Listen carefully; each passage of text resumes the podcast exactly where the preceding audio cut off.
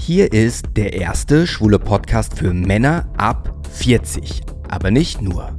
Mein Tagebuch aus Berlin.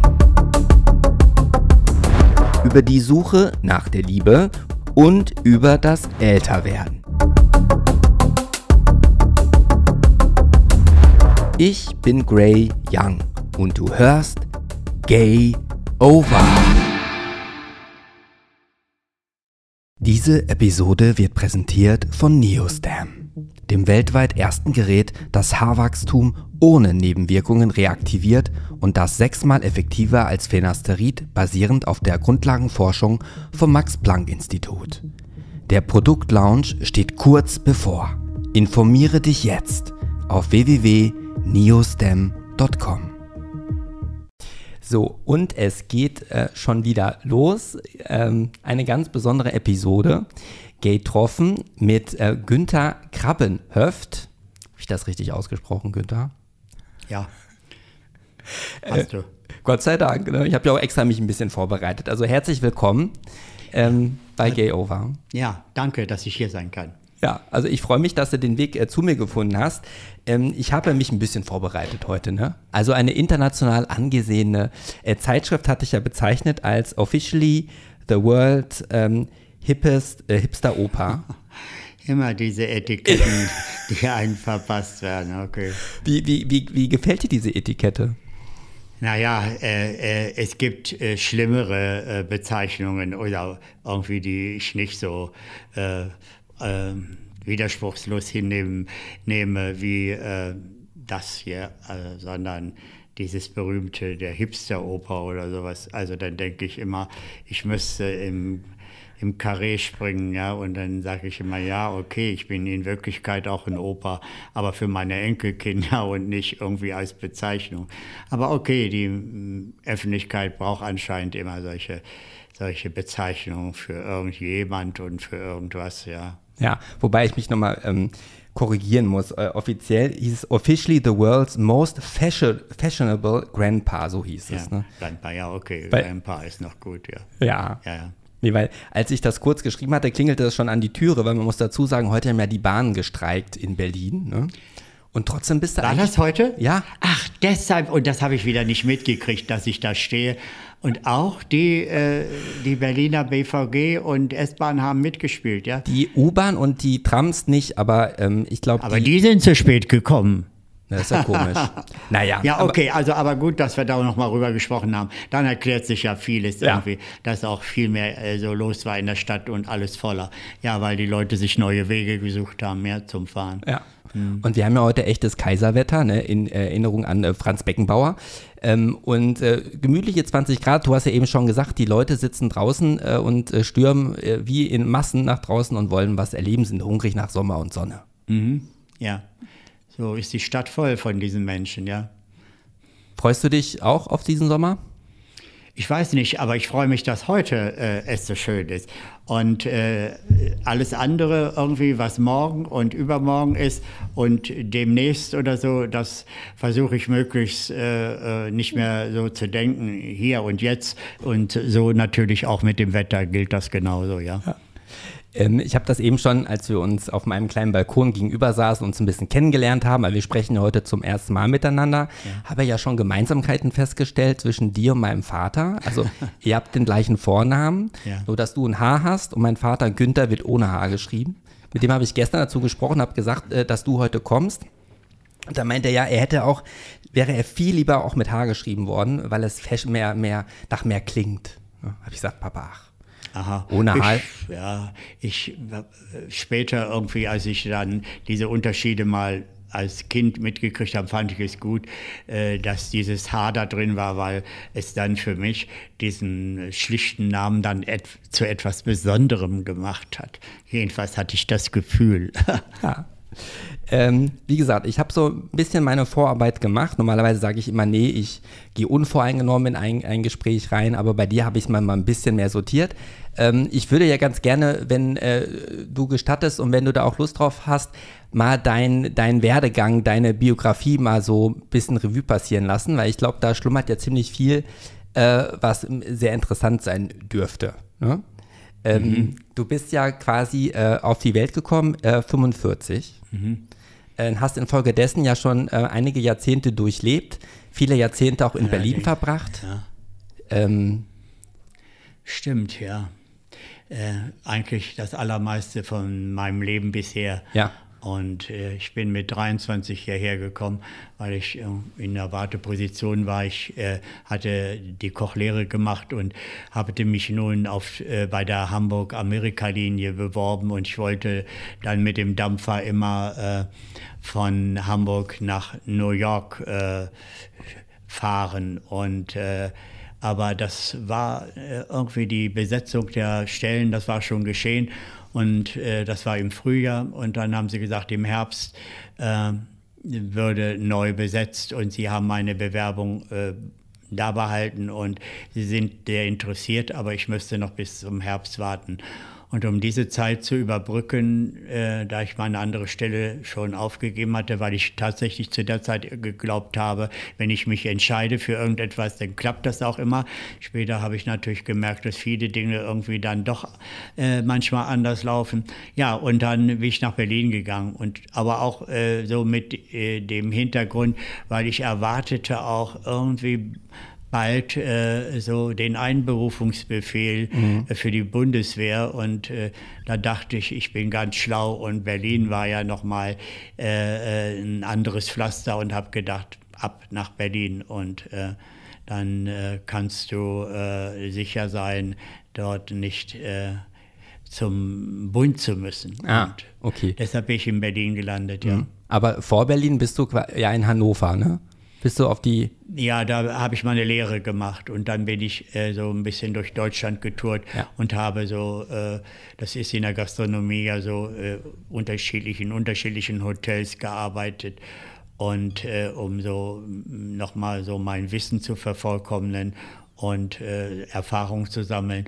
Und das habe ich in der Zeit gemacht. Und äh, wie gesagt, dann war diese Entscheidung nach ja äh, zur, äh, auf, mit dem Schiff zu fahren und dann genau das, dass ich dann in Berlin gelandet bin, zum Warten, ja. Ja, und dann, ja, okay. Aber vielleicht mal so am Anfang, das heißt 1945 geboren wurdest du wo?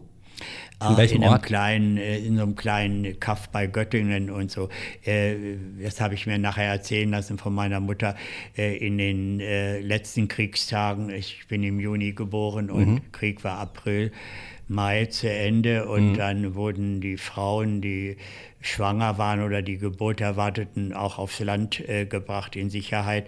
Und dort bin ich in so einem kleinen Kaff, äh, Ort, Hetchershausen heißt er. In Hetchershausen. Hetchershausen bei mhm. Göttingen geboren. Mhm. Und dort war ich zwei Jahre und äh, war, dort waren wir zwei Jahre. Und dann sind wir zu meinem Großvater äh, gegangen, mütterlicherseits, nach Letter bei Hannover. Und ah äh, dort auf dem Bauernhof meines Großvaters habe ich dann so die ersten äh, Kinderjahre und Jugendjahre verbracht. Ja. Ah, haben wir noch eine Gemeinsamkeit, weil mein, meine Großeltern hatten auch einen Bauernhof. Ja. Und ich bin quasi auch auf dem Bauernhof groß geworden. Ja, und das war natürlich irgendwie auch so eine große Freiheit. Ja. Man war dort äh, also frei und äh, da die Erwachsenen damit beschäftigt waren, sich eine neue Existenz aufzubauen und sich neu zu orientieren, wie ihr Leben aussehen sollte, waren wir da. Wir hatten alles soweit, was wir brauchten. Wir waren auch relativ freie Kinder. Äh, aber auch nur bis zu dem gewissen Grade. Wir waren, war das alles sehr streng geordnet, mhm. also was so in der Familie passierte. Es musste also irgendwie alles genauso sein, wie das von Vater und Mutter äh, angegeben wurde. Und äh, ja, und wenn es eben halt nicht so war, dann äh, wurde durchaus schon mal, äh, äh, hat man den Stock oder diese mhm. berühmte äh, Klopppeitsche hieß die zu spüren bekommen. Und also wir wurden da schon wirklich sehr geregelt. Nicht, dass wir misshandelt wurden, aber heute würde ich sagen, ja, das äh, sollte mal heute einer machen oder so. Aber zu der Zeit hat das äh, keinen irgendwie gestört. Und man selber, das Fatale war ja, man selber hat das so als normal empfunden. Nicht, weil man gedacht hat, ich habe was Schlimmes getan oder ich kriege nur eine Strafe. Ich äh, habe nie so richtig äh, äh, gewusst oder irgendwie nachvollziehen können, was ich da irgendwie nun gemacht haben sollte, dass es dafür äh, so eine Strafe gab, ja. Mhm. Und das heißt, ihr, wie viel wart ihr dann äh, zu Hause? Wir waren vier Kinder, ja. Ah. Mhm. Ich ähm, war der jüngste von allen, ja. Ah, und hattest du noch einen Bruder oder eine Schwester? Ich hatte zwei Brüder und äh, eine Schwester. Ah, okay. Mhm. Okay, das heißt Göttingen, äh, dann ähm, in der Nähe von Hannover. Ich habe mir jetzt, ich kann meine eigene Schrift gerade nicht lesen, ich mache mir so ein paar Notizen. Letter. Letter bei Hannover Letter, war Letter das, bei ja. Hannover. Da bin ich aufgewachsen und zur Schule gegangen, ja. ja. Volksschule dann? Ja, das war, war so die Volksschule. Früher, es gab ne? nur ja. diese, diese eine Schule in dem Dorf und am Anfang waren auch alle, also ein paar unterschiedliche Klassenstufen zusammengefasst und äh, das äh, war dann nach acht Jahren war die Schule da beendet. Da ja. war weiter nichts und dann war man 15 und dann hieß es, was willst du lernen?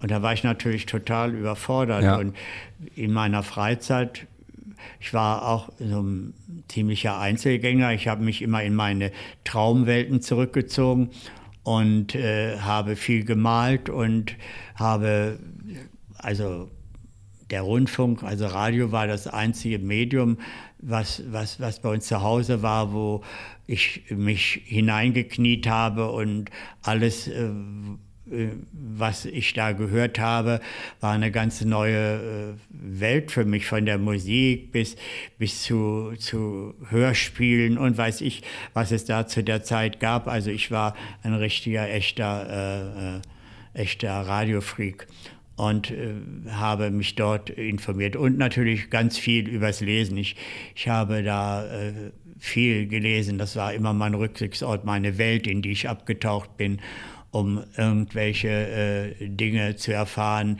die es in meiner realen Welt da auf dem Land nicht gab. Mhm. Ja. Und wie bist du an die Literatur gekommen? Also gerade wenn es ein kleinerer Ort war und die, nach der Nachkriegszeit dann so oder äh, gab es dann Bibliotheken, wo du die Bücher Nein, ausleihen konntest? gar nicht. Also ich habe, äh, äh, ja in der Schule, es gab so eine Schulbücherei, ja, und äh, dann habe ich mir auch immer bei bestimmten Anlässen auch Bücher gewünscht oder so.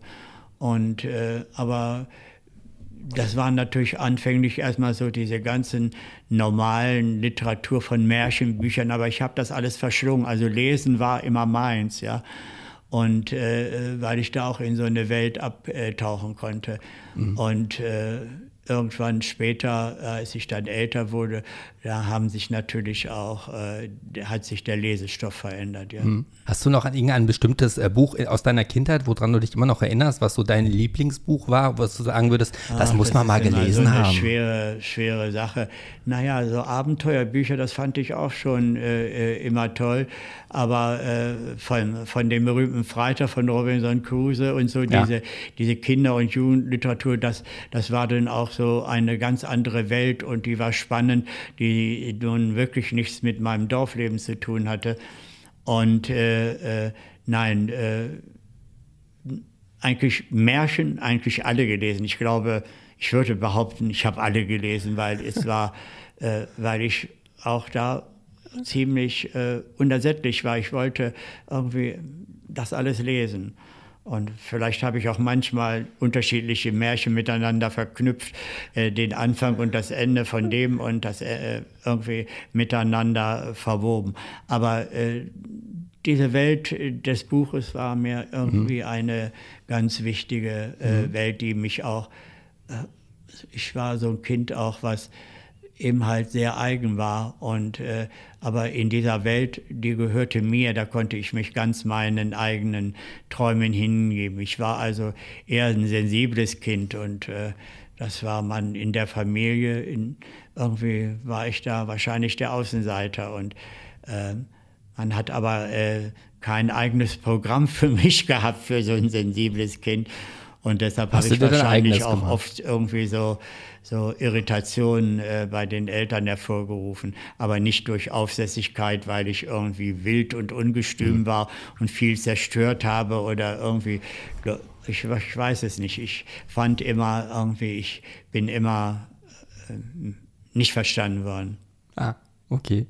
Äh, geht mir manchmal heute auch so, bei mir selber. Du hast gesagt, dass es schwer war für dich, als du dann mit 15 aus der Schule kamst, äh, jetzt zu, einen Schluss zu fassen, was du dann danach machst. Ne? Ähm, wie hast du denn, wie, wie ging es dann weiter? Naja, ich, ich hatte irgendwie was, ich habe in meiner Freizeit mit 14, 15 immer so viele Lampen designt und entworfen. Das Wort gab es noch nicht, Designer oder so. Aber ich habe Lampen, äh, Beleuchtungskörper gemalt, stundenlang und in allen Varianten und so. Aber das ist natürlich auch auf Unverständnis gestoßen. habe ich ja. gesagt, ich möchte sowas, würde ich irgendwie entwerfen und würde das mhm. bauen lassen und weiß ich was. Du kannst das doch gar nicht sagen, aber ich habe immer die Ideen und so. Mhm. Und das gibt es ja nicht. Und dann habe ich gedacht, oh, wie wäre es denn irgendwie so mit Kindern arbeiten, Kindergärtner oder so. Ja, das machen nur Frauen und so. Das war auch äh, für mich nicht vorgesehen und hat die Leute ziemlich verwundert. Und dann äh, äh, kam ich aber auch irgendwie nicht so wirklich zu, zu irgendeinem Gedanken, der auch äh, so äh, den Eltern gefallen hat. Und dann haben die das irgendwie bestimmt, wir haben eine Stelle für dich irgendwie, du, äh, wie ist es, wenn, also nein, sie haben eigentlich nicht gefragt, wie ist es, möchtest du Koch werden? Die hatten das gesagt, wir haben da eine Lehre für dich als Koch und so. Mhm. Und dann zu der Zeit war ich auch noch ein Kind ohne Widerspruch und äh, Gegenwehr und habe das dann auch gemacht und ich bin eigentlich äh, immer unglücklich gewesen, ja. Mhm. ja. Das heißt, du hast dann. Also nicht, nicht das, was ich da als solches gemacht habe, ja. aber die Atmosphäre, in, in welcher Atmosphäre das stattgefunden hat mhm. und unter welchem Druck, das war also, also das war ganz schwierig für mich. Mhm. Und äh, ich äh, habe äh, oft äh, mich so allein gefühlt und war verzweifelt dass ich da so manche Dinge gemacht habe, was dann wieder irgendwie die anderen verwundert habe. Ich bin weggelaufen und habe mich versteckt, wollte mich äh, äh, zweimal auch umbringen und wirklich war, ich war in einer Situation, in einer Ausnahmesituation mhm. und keiner hatte irgendwie so äh, gefragt oder so, was mit mir ist und mhm. so trotzdem ja alles irgendwie meine ganzen Handlungen äh, darauf hinwiesen, irgendwas ist mit mir und ich, ich wusste es ja selber nicht, aber ich fühlte mich einfach irgendwie nicht irgendwie zugehörig zu dieser Welt und fand mich so fremd in dieser Welt, ja. Mhm. Und unverstanden, na klar. Mhm. Und die Ausbildung hast du dann angefangen, auch dann in, ähm, in der Stadt, in Letter bei Hannover oder musstest du dann noch in eine andere Stadt gehen für die Kochausbildung oder die Lehrstelle? Nein, nein, nicht in dem Ort, äh, wo ich geboren bin. Ich bin die ersten äh, anderthalb Jahre bin ich gependelt von diesem kleinen Ort, das war auch immer eine Reise, nach Hannover zur Ausbildung. Ah. Und äh, dann äh, irgendwie etwas mehr als die Hälfte äh, der Lehrzeit, als die rum war, da sind wir nach Hannover gezogen. Ah. Und dann also näher an die, sodass ich nicht mehr so pendeln musste. Mhm. Und dort äh, habe ich dann auch, äh, als wir in Hannover lebten, diese Ausbildung beendet, ja. Mhm. Und dann hast du dann auch erstmal auch länger in dem Beruf gearbeitet als Koch? Ja, ich habe eigentlich immer in dem Beruf gearbeitet, mehr oder weniger. Nein, eher mehr, nicht weniger. Also, und dann ist man immer so ein bisschen rumgereist und hat in, in unterschiedlichen Hotels, wie ich vorhin schon sagte, äh, so seine äh, Fachkenntnisse erweitert. Und bis ich dann, wie, dann nach Hanno, äh, nach Berlin gegangen bin. Als du nach Berlin gegangen bist, um eigentlich zu warten, weil du ja die Schiffsreise antreten wolltest. Mm, ja. Ähm, du hattest jetzt ja gerade sehr ähm, eindrucksvoll beschrieben, wie du dich damals gefühlt hast, als du in, einen Beruf reingehen musstest, wo, was du ja gar nicht eigentlich wolltest. Und dass du, dass du sagst, du hast dich ähm, irgendwie nicht wirklich verstanden gefühlt und dass du das Gefühl hattest, irgendwie die Welt ist nicht für dich gemacht in dem Augenblick. Äh, wann kam denn der Moment, wo, wo sich das wahrscheinlich hoffentlich dann geändert hat? Also beziehungsweise ich habe ja gelesen, du hast dann ja auch äh, eine Frau kennengelernt und ja. hast ja auch äh, geheiratet mhm. und bist ja auch dann Vater äh, geworden. Mhm.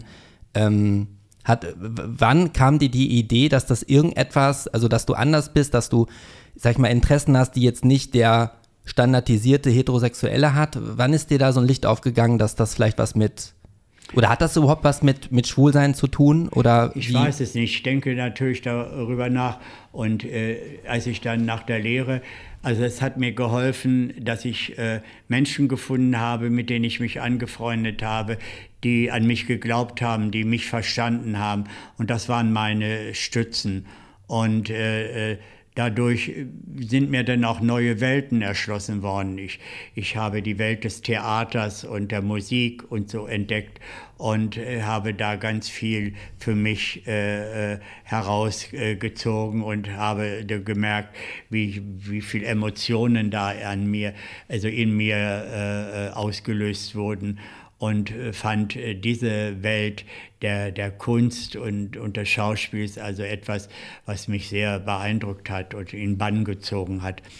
Und ja, und aber bis dato war irgendwie war mein Bild auch so immer so geprägt. Ich wollte eine Familie haben und ich wollte Kinder haben und das war eigentlich immer ganz klar und das war etwas, was ich im Kopf hatte. Und ich hatte, ich war noch nicht in irgendwie so einem Konflikt, äh, mhm. äh, wer bin ich oder wo, wie ist meine Sexualität, fand ich irgendwie, mein Begehren war immer noch darauf äh, ausgerichtet, äh, auf, auf, auf Frau und genau dieses traditionelle Familienleben.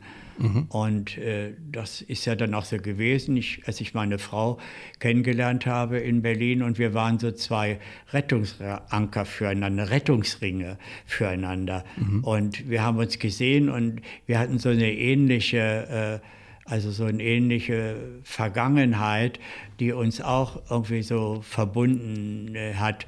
Und äh, sie war auch ein Kind, was äh, äh, zum Schluss im Heim war, weil sie auch aus einer gescheiterten, also geschiedenen Ehe äh, kam und sie wollte dann nicht zu der äh, zu ihrem Vater hin und hat, ist dann erst bei der Oma gelandet oder so. Jedenfalls sind das alles so Dinge, die uns irgendwie so, also so näher gebracht haben. Und wir hatten irgendwie beide so äh, den großen Wunsch, wir wollten unser Leben anders machen, als wie wir das erlebt haben.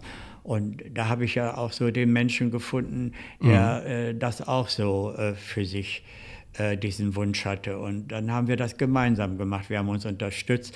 Meine Frau hat dann auch später noch irgendwie, die hatte noch nicht mal so den Hauptschulabschluss, dann hat sie den nachgemacht, hat die mittlere Reife nachgemacht und, und auch äh, noch äh, diese Ausbildung zur, äh, für die, äh, für therapeutische Ausbildung und psychologische Ausbildung. Mhm. Da haben wir es so unterstützt und da haben wir gemerkt, was alles möglich war und was irgendwie in uns war, aber bisher noch nicht nach draußen mhm. gekommen ist.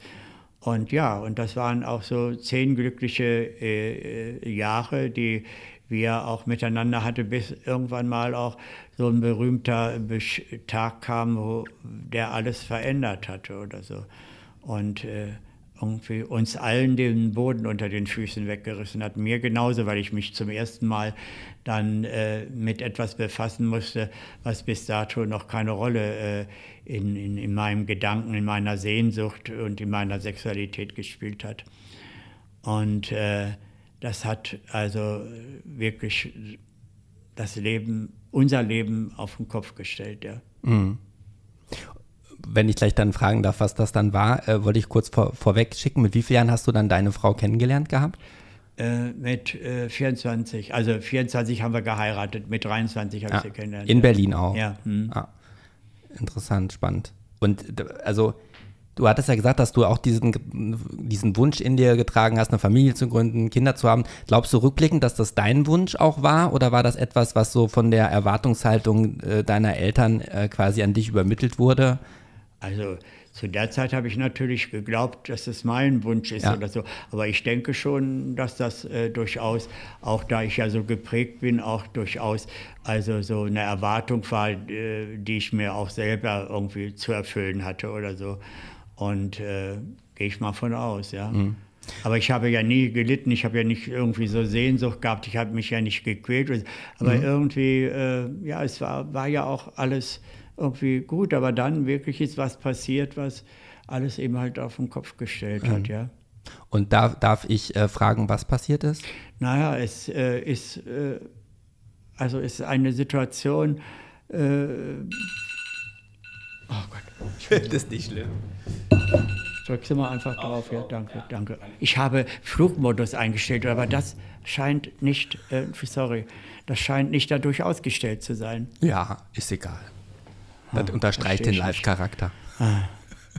Gut, äh, und es ist eine, ich will das auch gar nicht so ausweiten, aber es ist ja, eine ja. Situation gekommen, äh, ich, ich war in einer äh, Leinspielgruppe und irgendwie war noch jemand, der ist noch, meine Frau war verreist, der äh, kam zu mir und wollte noch mal äh, was vom Stück durchsprechen und irgendwie und der ging aber nicht irgendwie und äh, irgendwie war das schon erledigt, aber ich hatte so das Gefühl, warum geht der jetzt nicht oder irgendwie es zog sich immer weiter hin und aber ich wäre sicherlich nicht auf die Idee gekommen, da irgendwie, ich habe aber auch gespürt, äh, irgendwie, dass da irgendwas in der Luft lag oder ja. so, nicht so dramatisch, aber dass da irgendwas anders war.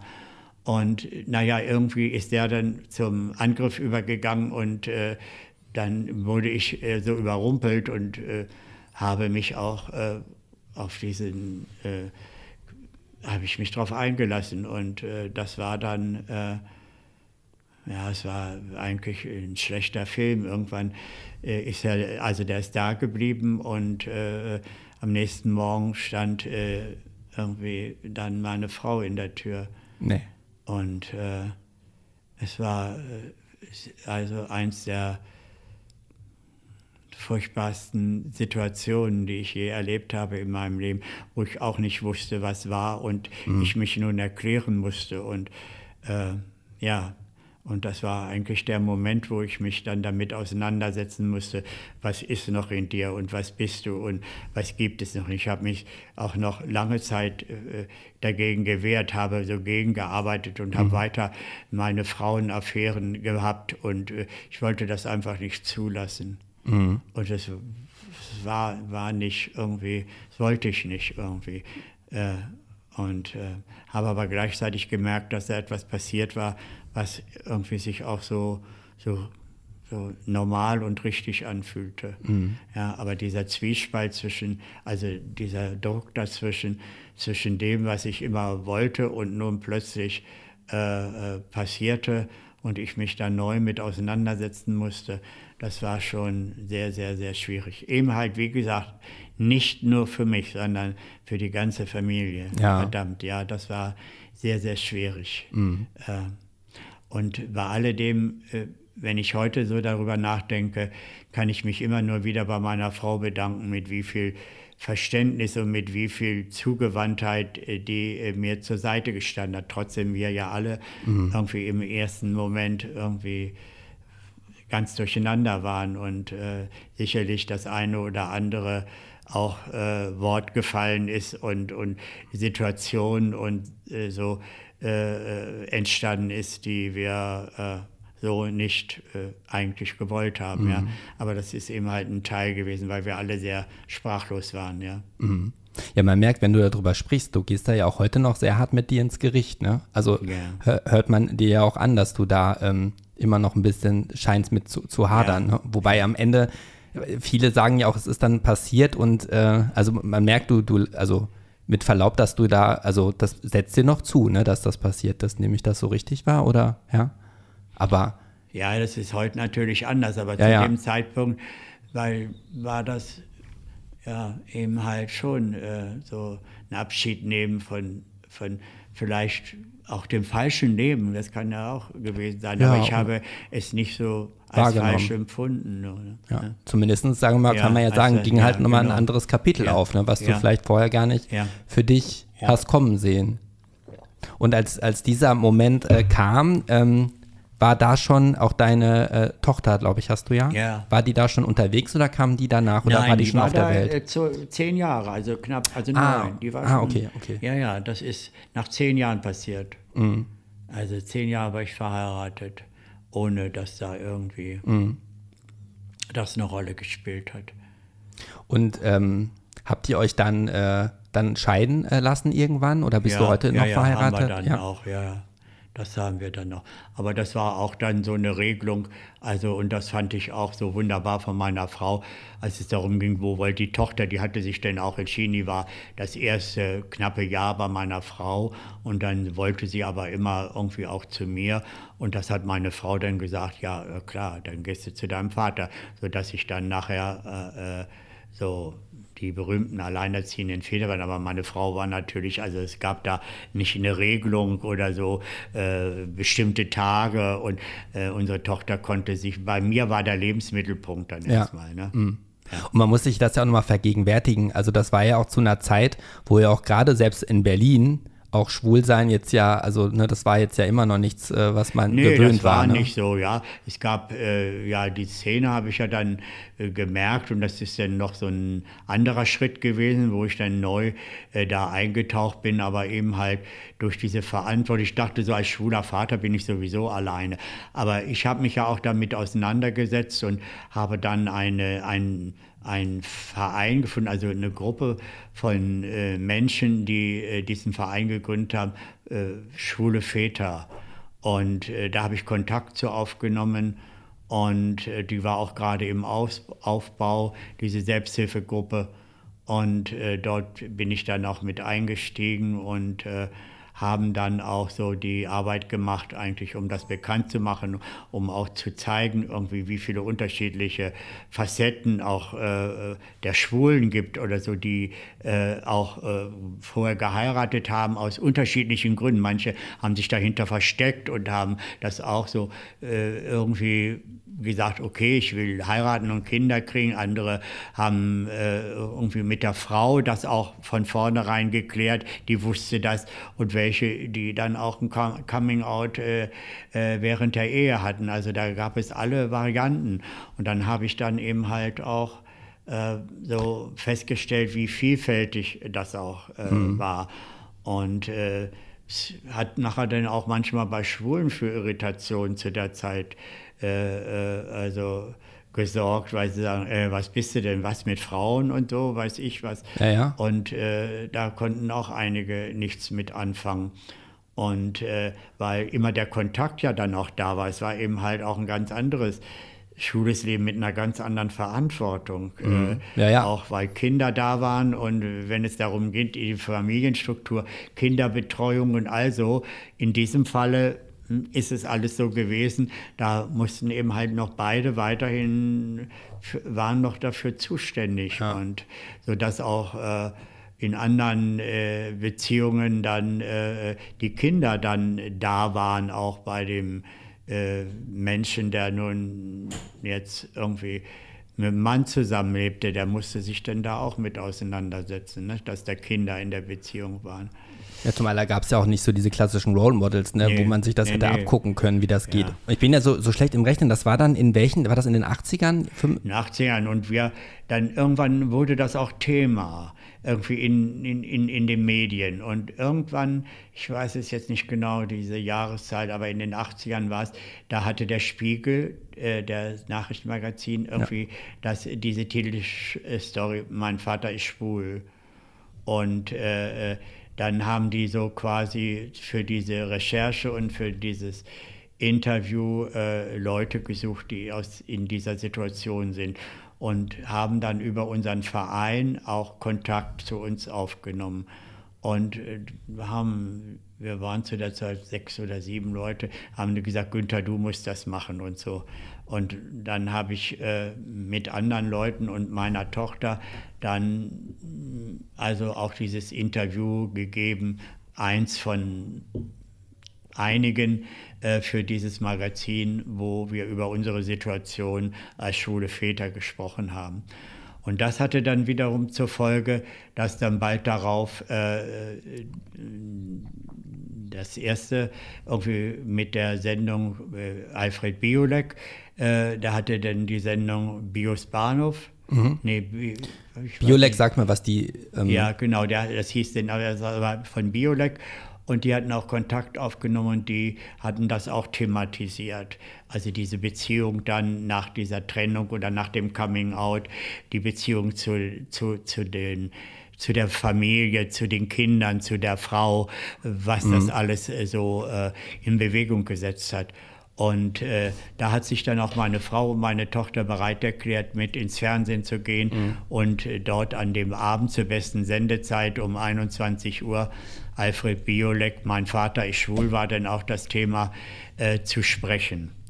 Und, äh, also in die komplette Offensive, kann man ja, so sagen. Genau, das ist jetzt vor 28 Jahren mhm. gewesen.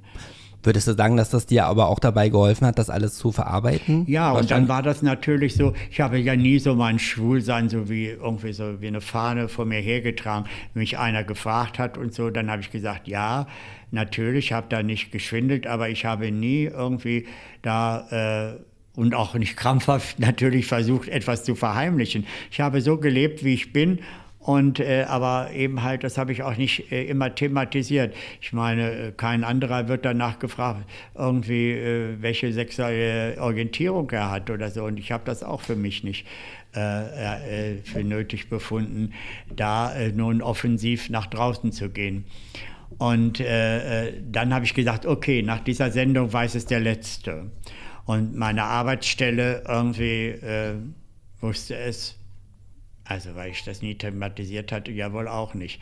Aber als ich dann äh, nach der Sendung äh, dann zu meiner Arbeitsstelle kam, stand eigentlich der ganze Betrieb äh, bei Fuß mit Blumen und hat mir gratuliert.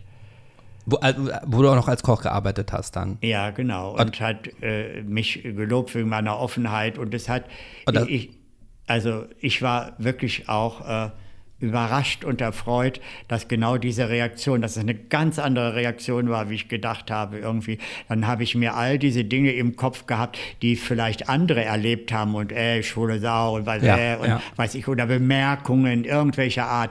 Und dann denke ich immer, ja, vielleicht, weiß ich nicht, war das auch so, ah, das verheiratet gewesen, hat Kinder, ist anders. Keine Ahnung, was da mitspielte oder so, ob das irgendwie, aber ich war immer ich selbst und ich war nie irgendwie anders. Ich war eigentlich ein ganz irgendwie Mensch wie alle anderen auch in, in dieser Situation. Nur meine Sexualität hat sich vielleicht unterschieden äh, von, von, von, von den anderen. Äh, aber letztendlich konnte ich nie irgendwie sagen, dass ich in irgendeiner Weise irgendwelchen dämlichen, dummen Bemerkungen ausgesetzt war, wie von denen andere äh, erzählen oder so. Ja, das äh, ist mir nie passiert.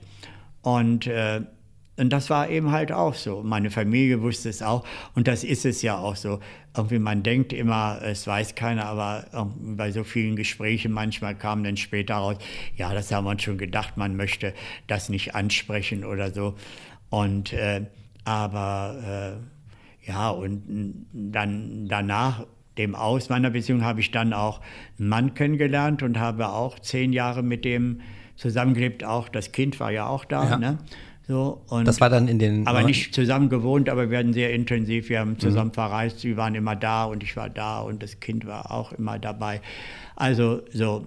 Und äh, aber das ist dann auch nach zehn Jahren, weil dann gab es wieder eine neue Situation. Ich habe mich für irgendetwas entschieden, auch da, wo ich mir mal die Gedanken gemacht habe, wie will ich eigentlich leben, wenn ich irgendwie die Kinder aus dem Haus sind, wenn ich, wie will ich leben, weiterleben? Ja. Will ich irgendwie isoliert äh, irgendwie äh, mit Leuten äh, in, in meiner Wohnung sein und ich weiß nicht, wie lange meine Beziehung geht oder weiß ich was. Also wie will ich leben? Und wie so vieles im Leben sind die Dinge auch auf mich zugekommen und sind einfach passiert und ich habe mich dann entschieden, hm, schaue ich mal, mache ich mal mit äh, und so. Aber es hat immer meinen Gedanken getroffen, die, in, mit denen ich auch gerade beschäftigt war. Und äh, das war genauso meine eine Vorgesetzte später, war eine Heimleitung und die hatte gesagt, hey, wir haben da so ein Projekt, äh, wir sind alles ganz unterschiedliche Leute, wir haben uns äh, also vorgestellt, alle gemeinsam in einem Haus zu leben und uns gegenseitig zu unterstützen beim, im Leben, beim Älterwerden und mit der Erziehung der Kinder und so weiter. Und äh, ja, habe ich gesagt, das ist ja genau auch das, was du dir äh, so vorgestellt hast. Mhm. Und bin dann mal zu diesen Treffen hingegangen und dann mm, ist das so gewesen, dass mich das auch so beeindruckt hat und eigentlich auch so dieser Ablauf, wie er werden sollte, genauso meine Vorstellungen getroffen hat. Und dann haben wir eigentlich alles so, äh, also diese Verhandlungen mit, mit dem Berliner Senat gemacht, um das Haus zu bekommen. Und was es war mein besetztes Haus. Ah, und, äh, aber ihr habt es nicht besetzt vorher? Dann, es waren einige dabei, in, äh, die in der ersten Phase äh, mhm. der Gruppe da waren. Ich bin dann eine Nuance später gekommen. Ah. Und äh, es wurde dann also dann irgendwann überschrieben. Wir haben diese Verträge gekriegt, dass wir äh, äh in Selbsthilfe diese Häuser wiederherstellen mussten, auch äh, so ein bisschen soziales Projekt mhm. mit einbinden, um äh, diese Unterstützung gekriegt. Wichtig war, wir mussten diese Muskelhypothek einbringen und mussten das Grundstück kaufen. Und der Gebäuderestwert des alten Hauses war gleich null. So, aber es sollte wieder saniert werden. Also es sollte wieder bewohnbar gemacht mhm. werden. Es gab keine Treppenhäuser, kein Dach und es war seit Jahren leer, weil es darauf ausgerichtet war, abgerissen zu werden. Mhm. Und äh, also wie gesagt, das war also die Rettung äh, in letzter Minute. Das hat man dann diesen Selbsthilfegruppen, unter anderem auch uns, äh, ein Haus gegeben. Und das haben wir gemeinsam in knapp drei Jahren dann äh, in, an unseren freien Wochenenden, freien Tagen, in dem Urlaub haben wir das dann mit Hilfe nachher von Firmen immer peu à peu auch äh, wieder bewohnbar gemacht, ausgebaut, saniert, neu gebaut und so weiter. Alles, es war eigentlich mehr marode und kaputt und musste mehr gemacht werden. Hat uns aber zusammengeschweißt. Wir reden alle heute noch miteinander und leben auch alle noch gemeinsam äh, zusammen in den Haus. Ist genau das, was ich mir gewünscht habe, ja. weil es mich auch in so Zeiten, als die Tochter dann ausgezogen ja. war, die Menschen, die da mit drin waren, sind meine Freunde. Einige davon sind meine Freunde geworden. Und äh, ja, und deshalb habe ich natürlich dann auch irgendwie so in einem äh, behüteten, abgegrenzten Rahmen gelebt äh, und äh, hatte nie das Gefühl, ich, ich bin einsam, auch als ich dann keine Beziehung mehr hatte. Das war meine mhm. Familie und das war eben halt genauso das Umfeld, wie ich mir das gewünscht hatte. Ah, ist ja per se erstmal auch irgendwie eine romantische Geschichte, ne? dass man sich das so äh, zusammen gedacht hat und dann das umgesetzt hat und heute auch noch immer in dieser Hausgemeinschaft. Das heißt, jeder hat dann seine eigene Wohnung ja, und genau. ihr wohnt jetzt schon einige Jahrzehnte dann ja, quasi zusammen in dem Haus. Kinder, die als Kinder mit eingezogen sind, die sind jetzt, es sind schon zwei gestorben, drei gestorben und die äh, sind die Kinder, die als Kinder mit eingezogen mit ihren Familien nun in den Wohnungen. Ah ja, sodass eigentlich äh, uns wir uns alle noch äh, so kennen und so auch die Jüngeren, ja, die sind irgendwann dann mal als Jugendliche ausgezogen, haben ihr eigenes Leben und nun wiedergekehrt, ja, mit das, ihren eigenen Familien. Das ist, das ist ein echt ein tolles äh, Beispiel mal, ne, wie man das dann äh, dann auch ja, machen kann. War, äh, wir wollen ja nicht verraten, wo du wohnst, aber der Stadtteil, den können wir ja schon verraten. Kreuzberg, Kreuzberg ja. ja. Hm. Im angesagten Kreuzberg. Ja, ja im, im Auge des Taifuns ja mittlerweile. ja. Nee, ich hatte bei dir, also man, ich hab, wir haben das ja noch gar nicht erwähnt, du bist ja, ich quasi kann man ja schon sagen, ein äh, Medienstar. Ich meine, mit Star muss man immer vorsichtig sein, aber du hast ja 170.000 äh, Follower ja, auf, auf Instagram. Ich staune immer wieder. Glaubst du, ich staune immer wieder über so ein Phänomen und ich denke, was passiert eigentlich? Ich möchte das immer begreifen, wieso das immer so kontinuierlich irgendwie so, so, so du bist ein Phänomen. Also ich, ich weiß es eben halt nicht äh, wie, wie sowas geschieht. Äh, und na klar, haben sie in der Zwischenzeit, äh, gab es einige Porträts und äh, Podcasts und, und Fernsehauftritte und weiß ich was. Und äh, aber äh, ja, und mittlerweile versuche ich natürlich auch immer meine Gedanken und meine, meine, meine Themen, die ich so habe, äh, also den Leuten mitzuteilen. Und das Tolle ist, dass ich eben halt auch so, so übergreifend. Ich bin gestern, glaube ich, das erste Mal reingegangen in diese Auflistung, wer sind eigentlich deine äh, Follower. Äh, Follower und so. Und dann staune ich wirklich, diese größte Masse ist die von 25 bis 65. Diese Bandbreite irgendwie wirklich ganz, ganz heftig. Und äh, von USA bis Großbritannien, auch die Länder sind aufgeteilt. Und dann denke ich immer, hä? Also ich, ich verstehe das nicht. Ja, ich glaube, dass um die um meine mögliche Antwort zu geben, ich glaube, es gibt so wenig Beispiele, so wenig, so wenig gute, faszinierende Beispiele, wo halt Männer, äh, Menschen, also ich würde das auch niemals auf Schwulsein reduzieren, wo, wo auch äh, Menschen im höheren Alter einfach auch noch Lebensfreude haben und Spaß haben und das auch nach außen tragen, ohne sich dann, also du lebst ja dein Peinlich Ding. zu sein oder so oder Genau. so einen auf Berufsjugendlicher machen oder Nee, wie tu, so. nee das, das, Ja. das tust du ja, Ja. gar nicht. Du bist ja, Ja. authentisch dabei. ich glaube, das ist. Das sagt man mir immer und, und dann denke ich immer, ja, okay, was anderes kann ich auch gar nicht, als immer ich selbst äh, sein. aber das ist ja schwer. Das ist, glaube ich, die Paradedisziplin, an der sich heute jeder messen lassen muss. Einfach. Ja, ja, klar, ja. Man verschwindet wirklich in der Komfortzone. Und komischerweise, das war immer irgendwie, das habe ich immer gespürt, ich kann nicht anders sein, irgendwie, als wie ich selbst immer spiele. Und wenn das anders ist als die anderen, dann ist das richtig und dann ist es genau so und das auch auszuhalten und auch zu leben, genussvoll zu leben. Ja. Aber ich glaube, dass also das finden die Menschen auch äh, äh, gut und finden sie auch erstrebenswert. Und wenn dann die jungen Leute sagen, hey, ich möchte auch mal, wenn ich so alt bin, so wie du äh, Ja. sein und mich äh, irgendwie des Lebens freuen. Und woher hole ich denn immer so meine, meine, mh, also meine Lust aufs Leben und so. Und ich persönlich habe festgestellt, je älter ich werde und umso endlicher wird ja auch das Leben und so.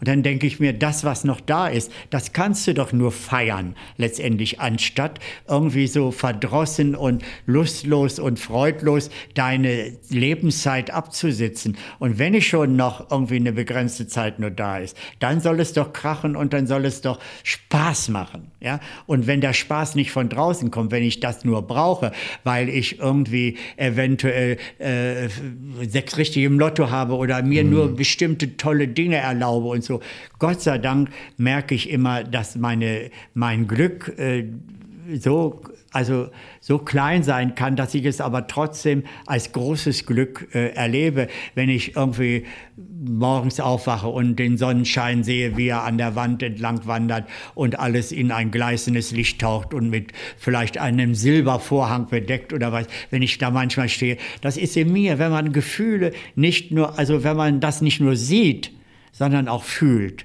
Und wenn das zusammenkommt, das erzeugt eigentlich automatisch das Glück. Und äh, das kann die Tasse Kaffee für drei Euro sein, die ich irgendwo an irgendeiner belebten Ecke äh, mir genehmige und dem Menschen zuschaue. Das ist überhaupt immer für mich das allergrößte Kino, den Menschen zuzuschauen und dann für sich was zu entdecken und äh, das ist überhaupt besser als irgendwelche mehrstündigen Dokumentationen über sonst was. Ja, dann denke ich immer, alles liegt vor dir. Du musst es nur irgendwie begreifen und, und irgendwie in dein Herz lassen. Ja. Das ist irgendwie das Allerwichtigste, um irgendwie auch solche Gefühle zu haben. Ja. Ich glaube, ich habe gerade nochmal dran gedacht, weil du ja zu Beginn auch geschildert hast, wie schwer das auch zeitweilig für dich als Kind auch war, zu begreifen unter diesen Umständen, wie du aufgewachsen bist nach 1945. Ich glaube, dass das Leben dir das einfach dann jetzt in der zweiten Hälfte dann alles mal positiv zurückgibt, was du vielleicht am, in der ersten äh, Hälfte dann vielleicht an. an Vielleicht, das ne? habe ich manchmal auch gedacht, Ja. ob das jetzt nochmal so ein, so ein, irgendwie so.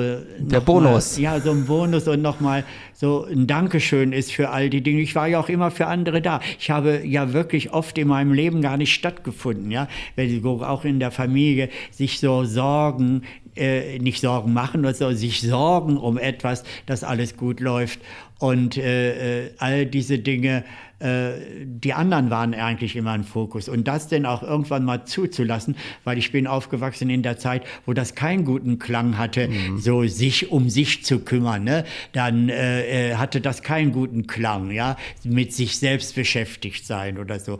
Und dann, aber später habe ich gemerkt, äh, das ist das Allerwichtigste, mit sich selbst im Reinen zu sein, sich selbst gern zu mögen und sich selbst irgendwie, äh, irgendwie ein Vorbild zu sein. Nur dann kann man auch etwas nach draußen transportieren und kann von, von, von dieser Selbstliebe auch was verteilen und verschwenderisch unter die Leute bringen und auch so ein positive äh, Gefühle.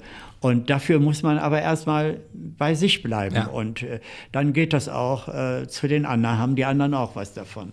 Ja, aber das muss ich dann, habe ich erst später begriffen und habe das dann auch äh, geändert. Ja. Aber das ist schon wichtig. Und, und natürlich auch so mein schwules äh, Leben, was so stattgefunden hat. Also ich, meine Menschen sind ja, ist eine Bandbreite, ist ja alles dabei. Weil ich gehe auf Menschen zu, weil ich sie interessant finde oder weil ich von ihnen was wissen möchte. Und, und, und da ist es mir wurscht, irgendwie welche Sexualität da jemand pflegt oder sowas. Ich entscheide nur, Arschloch oder nicht Arschloch oder so, ja. Wie schnell entscheidest du Ja, darüber? ob die wirklich äh, Menschen sind und menschlich sind oder äh, eben halt Arschlöcher. So und dann habe ich wirklich ein sehr beglücktes Leben und ich bin treu in Freundschaften. Ich pflege die Freundschaften und äh, da ist mir jetzt eben halt noch in dem stolzen Alter von 76 Jahren irgendwie nein, 77, 77, letztes Jahr war das 77, ist mir noch ein Mensch begegnet, eine große Liebe. Ach. Und äh, dann habe ich gedacht, wie abgefahren ist das denn? Ich habe mich mit Händen und Füßen dagegen gewehrt, weil ich gedacht habe, hey, so einen alten äh, irgendwie, was, was soll das? Ja, was, was äh, legt mir denn das Leben dann noch mal vor die Füße oder in die Hände Aha. und schaut doch da mal hin und so. Und ich, ich habe das ja nicht auf meinem Schirm gehabt. Ich habe ja so toll gelebt. Ich habe, mir hat nichts gefehlt, weil ich war auch emotional gut umsorgt und äh, äh aufgehoben. Und dann das. Und äh, das ist jetzt eine ganz neue Erfahrung. Und seit irgendwie, seit über einem halben Jahr, guten halben Jahr leben wir auch zusammen. Ah, ja. Äh, darf ich so, so direkt indiskret fragen, wenn du rückblickst, wie viel, wie viele Menschen hast du denn geliebt und wie viele, bei wie vielen wurde die Liebe erwidert? Also ich klar, die Frau, deine Frau, mit der du das Kind hattest, die hattest du wahrscheinlich geliebt. Ja, ja. Würdest du sagen? Also ich würde das so sagen, würde es also es sind vier Leute gewesen. So.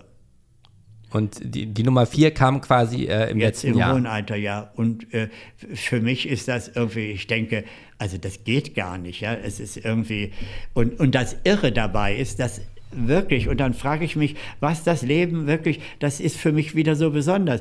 Und ich treffe jemand, irgendwie, der schreit mich an und sagt, schön, dass ich Sie treffe.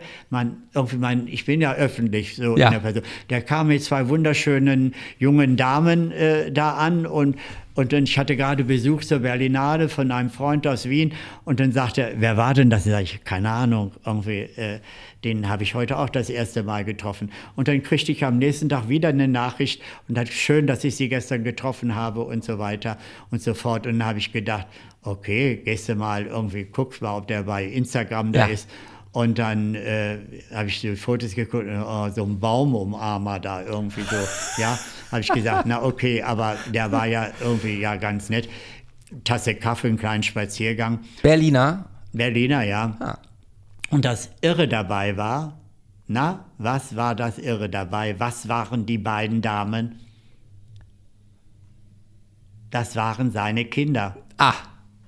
ah. Es war auch ein schwuler Vater. Und habt ihr ja schon mal eine gemeinsame Basis, wo ihr ja, beide eure Erfahrungen. Ja, und dann und dann ging das alles ganz schnell irgendwie. Aber nochmal, wo habt ihr, du sagst zur Berlinale, wo, wo war das denn, wo ihr aufeinander getroffen seid? Bei, Draußen auf am Spaziergang am Landwehrkanal.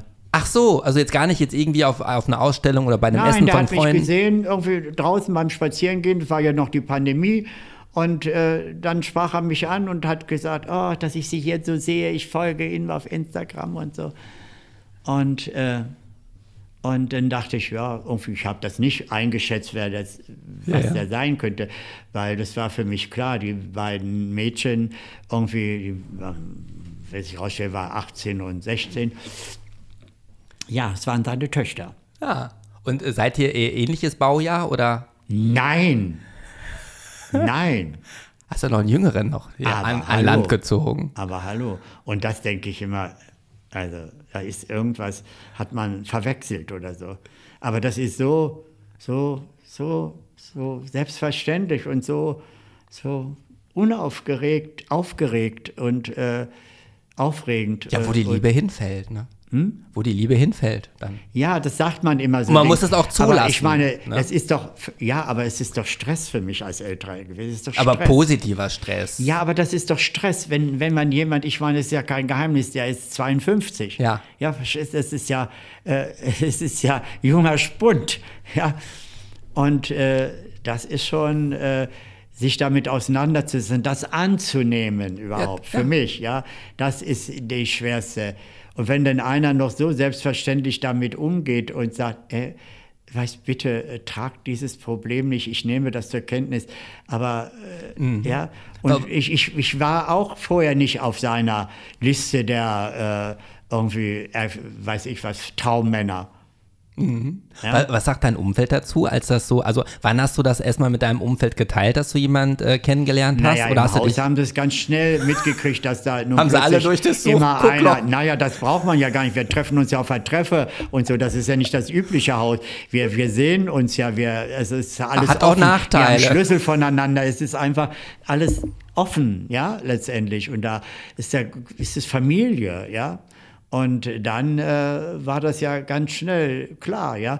Und ich, und, und irgendwie haben wir ganz schnell irgendwie auch, ich habe gesagt, ich habe eigentlich nicht viel Zeit in meinem Leben, auch mit dir. Also wenn, ich, ich habe so das Gefühl, ich sage dir mal was, was mir so im Kopf rumgeht und ich habe gedacht, es wäre, also ich habe gedacht, oh, wie leichtsinnig ist das von dir. Mhm. Und habe gesagt, also wenn du dir vorstellen kannst, öfters hier zu sein oder so, äh, du bist ja schon oft hier, aber so. Und das war überhaupt kein Thema. Und dann habe ich gesagt, ich habe nicht viel Zeit und ich möchte die Zeit irgendwie, weil ich habe keine Zukunft. Äh, ja, nee, ja. es ist für Man mich, halt ja, ich will heute ja. und hier ja. und jetzt leben und vielleicht noch morgen, aber nicht mehr übermorgen. Also ich, ich will das jetzt nehmen, jeden Tag und dann sage ich, egal wann das Schluss ist, dann sage ich mir Danke an das Leben, dass es mir nochmal diese Erfahrung in die Hände gelegt hat. Ja? ja, man muss ja sagen, es gibt Menschen oder viele Menschen auf der Welt, die haben noch niemals eine Liebe in ihrem Leben. Ne? Ja. Ne? Äh, ja. Und wenn du dann vier hast, also das klopfe ich mal auf Holz. Ne? Aber es sei dir gegönnt von Herzen. Ja, ja, aber das jetzt überhaupt im Alter, das stand ja überhaupt nicht auf meinem Plan. Ich hatte nicht eine Sehnsucht das, nach. Wenn ich manchmal so andere Leute höre, die sagen, ach, ich wünsche mir das.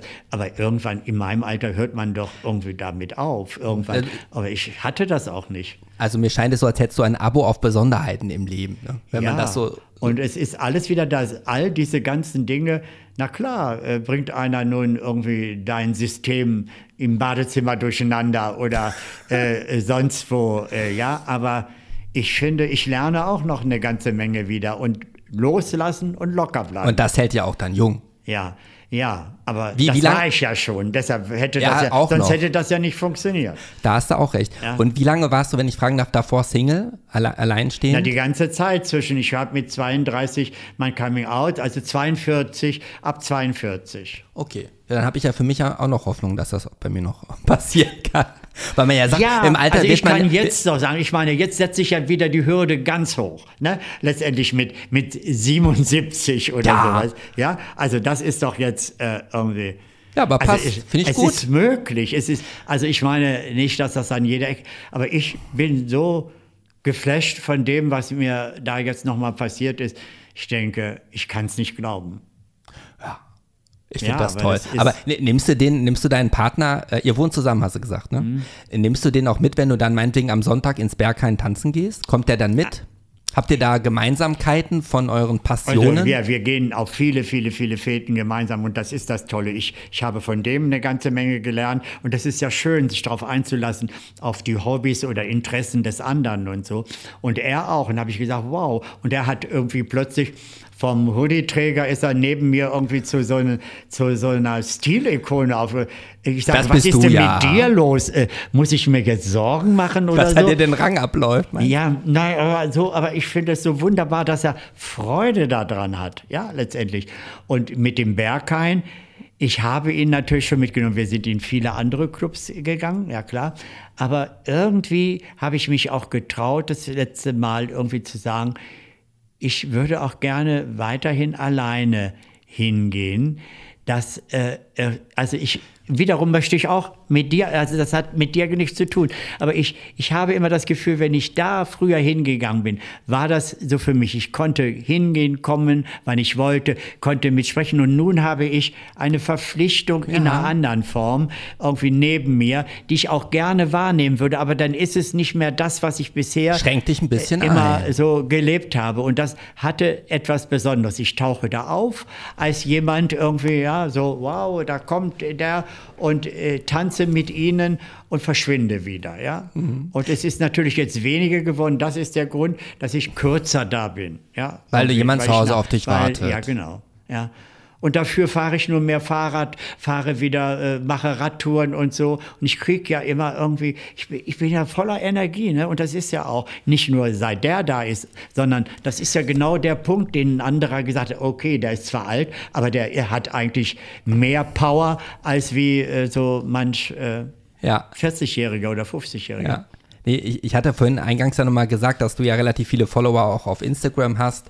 Ähm, und äh, du hast ja auch Videos, wo du ja auch tanzt. Ich glaube, das sind ja so, so die, ne? Ja, ja, genau. Wo, die man dich auch kennt. Die mit ja, Brit, meiner Freundin Brit auch, ja, genau. Ja, die dann ja auch mehr als 200.000 Aufrufe und so weiter dann erzielt haben. Glaubst du, dass du jetzt noch so feierwütig bist, weil du ja auch zu Anfang sagtest, dass du ja mit der schwulen Szenerie ja auch, sage ich mal, ganz viele Jahrzehnte ja nichts am Hut hattest, ne? Dass du das jetzt nochmal so nachholst oder warum macht dir das so viel Spaß jetzt ja, an Orte? So ein Energiedepot. Ich finde das. Äh, finde es irgendwie, ich weiß nicht, wie ich das erklären soll, aber es, äh, also wenn, wenn, wenn ich, also Techno ist ja nicht so, ich habe das lieber etwas hausiger, ne? So ja, melodischer. Ja.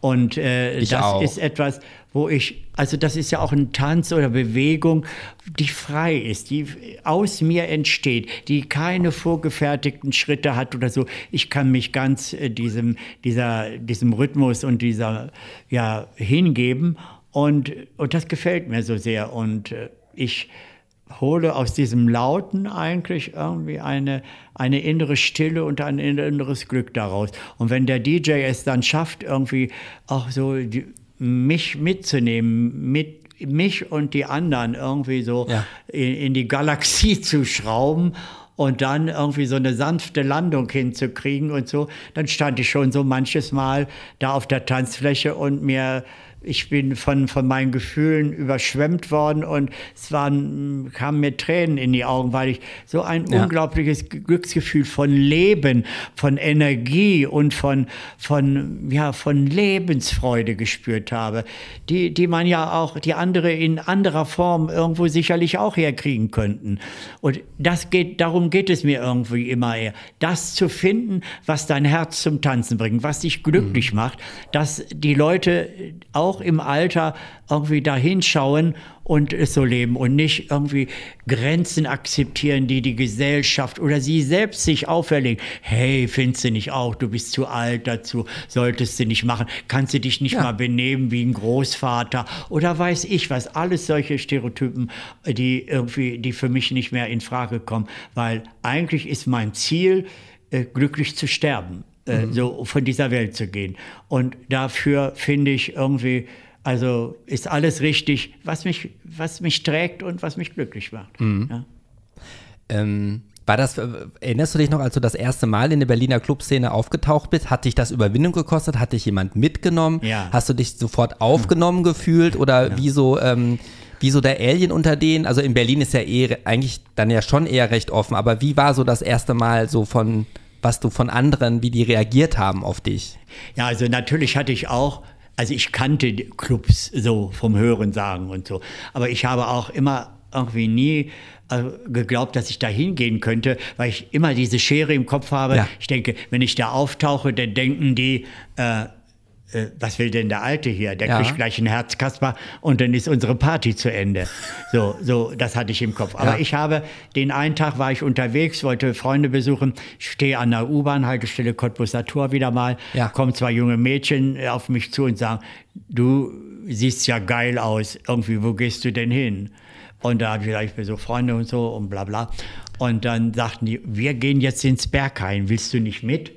Und in Sekunden schnell habe ich gedacht, Ah, das wolltest du doch schon immer mal. Äh, nimmst du, ah ja, ja ich komme mit, habe ich gesagt. So, und dann stand ich da nun mit den beiden Mädchen vor dieser Tür und äh, war ziemlich aufgeregt und war nicht so eine an dem Tag. Ähnlich so wie heute angezogen oder hattest du damals immer auch schon, so? Ja, immer ja, so, genau. Ja. Mhm. Und äh, da war nicht so wie sonst eine lange Schlange und irgendwie kamen die Mädchen ran, die waren sehr junge Mädchen. Und dann wurde die gefragt, die eine, wie alt bist du denn? Sagte 21, oh, gekaspert. Und dann habe ich gedacht, okay, ich wäre jetzt so cool und habe gesagt, aber mich fragen Sie jetzt nicht, wie alt ich bin. Ne? Und dann sagte der, doch, das wollen wir jetzt wissen. Und dann habe ich bin ich rangegangen, habe ich dem das so mehr Ja, oder weniger geflüstert.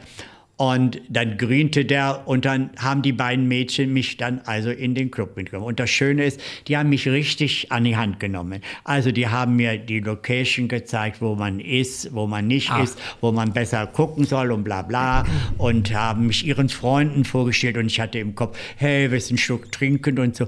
Und irgendwie ging das dann da so rum und dann habe ich gedacht, oh nee, man hat ja so gehört, irgendwann Ja, ist ja. was im Trinken und Ja. so. Nimmst du nicht? Nein, danke, ich nehme nur was. Ich trinke ja auch keinen Alkohol, also sowieso im Leben ganz, ganz, ganz, ganz, ganz selten. Ja. Um nicht zu sagen nie, aber äh, manchmal schon. Und aber da beim Feiern nie, weil dann schlafe ich ein, wenn ich Alkohol Ja. habe. Also ich trinke nur Wasser. Also habe ich nicht. Aber ich war acht Stunden dann da und habe mir die Seele aus dem Leib getanzt. Ich habe irgendwie von den Freunden wurde ich begrüßt und wurde irgendwie den Alten, da mussten sie wohl ein bisschen drauf achten. Und dann bin ich beseelt nach Hause gegangen und nein, geschwebt bin ich. Und wie ein Luftkissenboot habe ich dann irgendwie äh, äh, zehn Zentimeter über der Erde irgendwie habe ich äh, dann äh, den Bodenkontakt äh, verloren, ja. Und das war mein erster Tag und von den Wie lange war das her? war ich angefixt. Äh, Wie lange ist das her? Wann war das Och, erste Mal äh, Berghain? Sieben Für- Jahre. Ja. Und da, das ist ja auch wieder so bemerkenswert, ne? dass du es dann ja immer wieder dann schaffst. Ich meine, wie viele hätten gesagt, ja, schöne Idee, aber ich muss noch das und das machen. Was glaubst du, was führt dazu, dass du dem Leben dann immer dann sagst, nee, ich mach das jetzt? Also viele können das Na ja nicht, ja, die finden ja immer Ausreden. Ne? Ja, aber weil ich, ich habe gemerkt, das ist ein Ort, also den ich toll finde. Und dann war ich am Anfang ja so angefixt, dann habe ich ja alles genommen. Ab Mittwoch, wenn irgendwo tanzen war, dann war ich also Donnerstag, Freitag, Samstag, Sonntag. Ja, und am Anfang habe ich das exzessiv gemacht, war immer am nächsten Tag dann irgendwie lag, hing ich immer in den Seilen, aber dann haben die Jungen mir gesagt, uns geht das genauso. Und habe ich gedacht, ah, das ist also gut, das hat nichts mit dem Alter zu tun. Und dann äh, habe ich aber gemerkt, also das geht nicht, ich habe keinen Bock darauf gehabt. Am nächsten Tag ist mir ein Tag weggegangen, habe ich die Nacht gefeiert, aber das Leben irgendwie ist die Hälfte verschwunden. So, und dann kam es ja irgendwann, habe ich das mitgekriegt, dass man da Sonner, sonntags genauso los ist, sonntags vormittags. Und dann habe ich mir äh, gesagt, ich gehe zum Gottesdienst in die Kathedrale der Lebenslust. Und dann habe ich immer gesagt, sonntags um 10 Uhr, oh, ich muss gehen, ich muss zum Gottesdienst. Und äh, dem Gott der Lebensfreude und des Tanzes. Und äh, ja, und dann ist das für mich eine tolle Sache, Sonntagmorgens ausgeschlafen dahin zu gehen, zu tanzen, irgendwie was das Zeug hält. Die jungen Leute hängen alle schon ziemlich schlaff in den Seilen und dann kommt dieser alte Zausel, ja, und zeigt, wo der Hammer hängt, indem er abgeht, äh, wie unter irgendwie, als wenn er ein Zäpfchen gekriegt hat, ja. Und das finde ich toll. Und dann kommt man schon mal und sagt, äh, hast du was genommen oder so? Ja. Ich sage, wie kommst du drauf? Da oben aus den Lautsprechern, da kommt diese Droge, die mich tanzen lässt. Ja, da sollten sich dann auch mal der ein oder andere mal ein Beispiel dran nehmen. Ja. Dann, ne? Und das ist irgendwie, ja, das macht, macht Spaß und es gibt mir wirklich Energie. Ja, jetzt, äh, und das ist ja eigentlich auch gut, verändert sich auch alles. Es ist also nicht mehr so häufig, ja. Und äh, weil anders ist, jetzt ist durchaus auch mal Sonntag äh, Nachmittag, weil der Freund ja dann arbeitet und irgendwie am Wochenende frei hat, dann auch mal eine Radtour angesagt oder Theater und weiß ich was, was alle anderen auch am Wochenende machen, weil irgendwie nur am Wochenende Zeit ist äh, für sowas. Ja? Und, aber ansonsten ist das, äh, die Lust immer noch da. Der Mix macht's. Ja. Der Mix macht's. Ich Der Mix mal, macht, ja, ja, na klar. Ja. Und dann zeigt sich das. Ja, den grünen Tee, den darfst du nicht äh, außer Acht lassen. Weil ich hatte den Günther ja auch im Vorfeld gefragt, mit welchem Getränk, wie ich das bei allen Gästen tue, kann ich dir eine Freude machen? Da meintest du ja, grünen Tee oder einfach nur ein stilles Wasser. Und das fand ich gut, weil die letzten Gäste, die wollten immer Alkohol trinken und dann musste ich ja auch Alkohol mittrinken. Insofern fand ich es erstmal super, dass ich heute nicht genötigt wurde, äh, mich dann äh, zu bedüdeln. Das fand ich schon mal ganz gut. Ist auch Ähm, lustig, dass alle nachher irgendwie äh, so leicht irgendwie einen an der Krone haben, ja. Und du das alles noch live mitbekommst. Ja. Ja, aber nee, das macht mir, ich, ich mache das nicht aus über, also ich, ich habe nie Zugang gefunden dazu, zum Alkohol. Ich habe als Kind, als Jugendlicher irgendwie natürlich auch ausprobiert, was man so verträgt und irgendwann habe ich, glaube ich, mal besoffen in einer Grünanlage in Dortmund gelegen und mein neuer Anzug irgendwie war bekotzt und da habe ich gesagt, was ist das denn? Und ich glaube, das war so der, der, dieser Erweckungsmoment, wo ich gesagt habe, das passt nicht zu dir. Ja.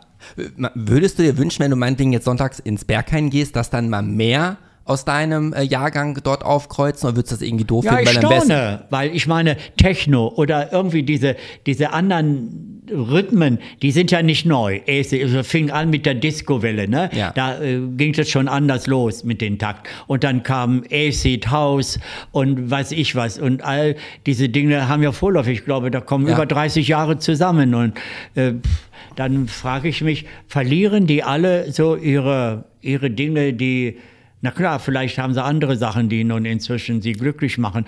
Aber ich sage doch immer, einmal, weiß ich was, äh, ich Techno-Jünger oder Hausfreund, das immer Hausfreund, ja, einmal Rocker, immer Rocker oder so.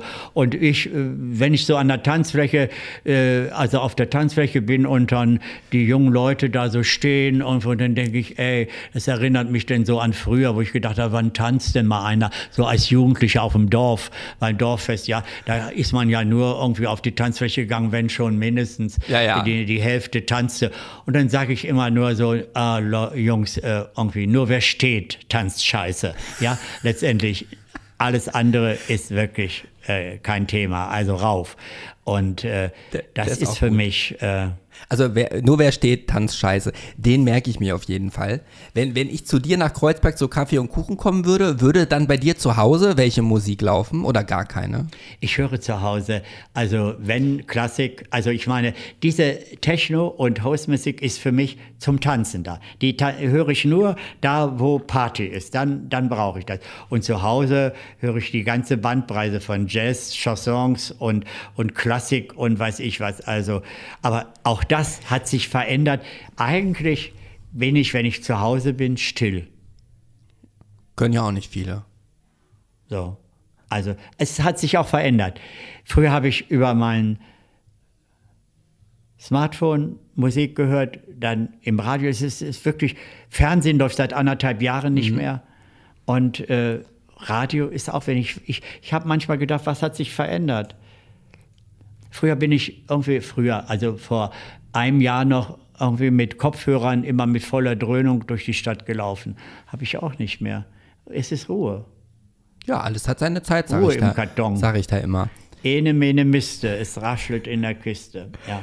Ähm, wir hatten, als wir auf dem äh, Balkon saßen, auf dem Mauerpark geguckt haben, hatten wir ja kurz das Thema, war früher alles besser oder, oder auch nicht. Also ich hoffe, dass auch der ein oder andere, der noch sehr jung ist, unser Gespräch hört, weil als du ja geschildert hast, dass du am Anfang, äh, als du jünger warst, gar nicht das tun durftest und konntest, wo, was du hättest tun wollen. Und heute gibt es ja viele Beispiele, gerade auch in Berlin, wo ja auch die ganz Jungen einfach das machen können, wonach äh, ihnen ist. Ja, also gerade in der Berliner Drag-Szene, die dann äh, 18, 19, 20 sind, die, für die ist das, also natürlich gehört noch Mut dazu, das zu tun.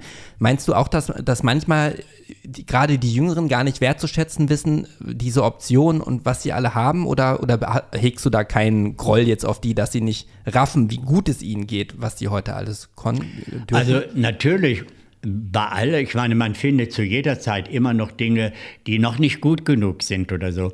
Aber ich finde, na klar ist es heute ganz, ganz anders. Das heißt ja nicht, dass äh, die, also an Möglichkeiten, das heißt ja nicht, dass alle Leute nun plötzlich das äh, auch toll finden und das unterstützen und so.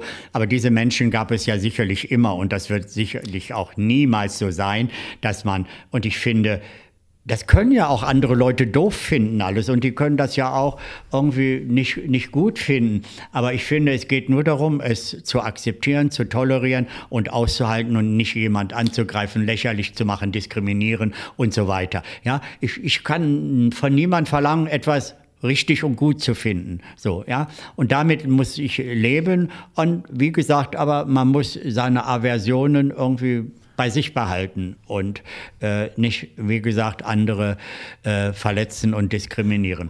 Aber natürlich ist heute vieles möglich. Und, aber ja, ich, ich es, wie gesagt, es gibt immer noch äh, genug. Ähm, also es ist immer noch Luft nach oben und mhm. es kann nie genug sein und dass es selbstverständlich ist, dass jeder so sein kann, wie er ist, ohne diskriminiert zu werden. Aber das, natürlich darf man träumen und sich wünschen, aber ich glaube, das ist, also mhm. wird nie so sein. Ja, ich, ich habe noch zwei äh, Fragen hier, mhm. äh, die, ich mir gerade, die mir in den Sinn gekommen sind. Zum einen bist du ja auch Zeitzeuge, als die Mauer gefallen ist, ne? Mhm. hier in Berlin. Was kommt dir da so in den, äh, die, wenn du an diese Zeit zurückdenkst? Wie, wie war das für dich? Also wie, wenn du darauf zurückguckst, was geht dir da so durch den Kopf?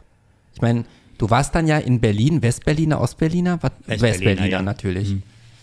Also es, es war einfach ein, eine wundervolle, irgendwie neue Zeit ist da angebrochen, in der alles möglich schien und wo, wo plötzlich alles also viele oder die allermeisten Regeln außer Kraft gesetzt wurden. Auch diese Möglichkeit, irgendwie sich zu organisieren, Partys zu machen in irgendwelchen abgelegenen äh, Location und in, in, in Trümmergrundstücken und weiß ich fast verlassenen Häusern.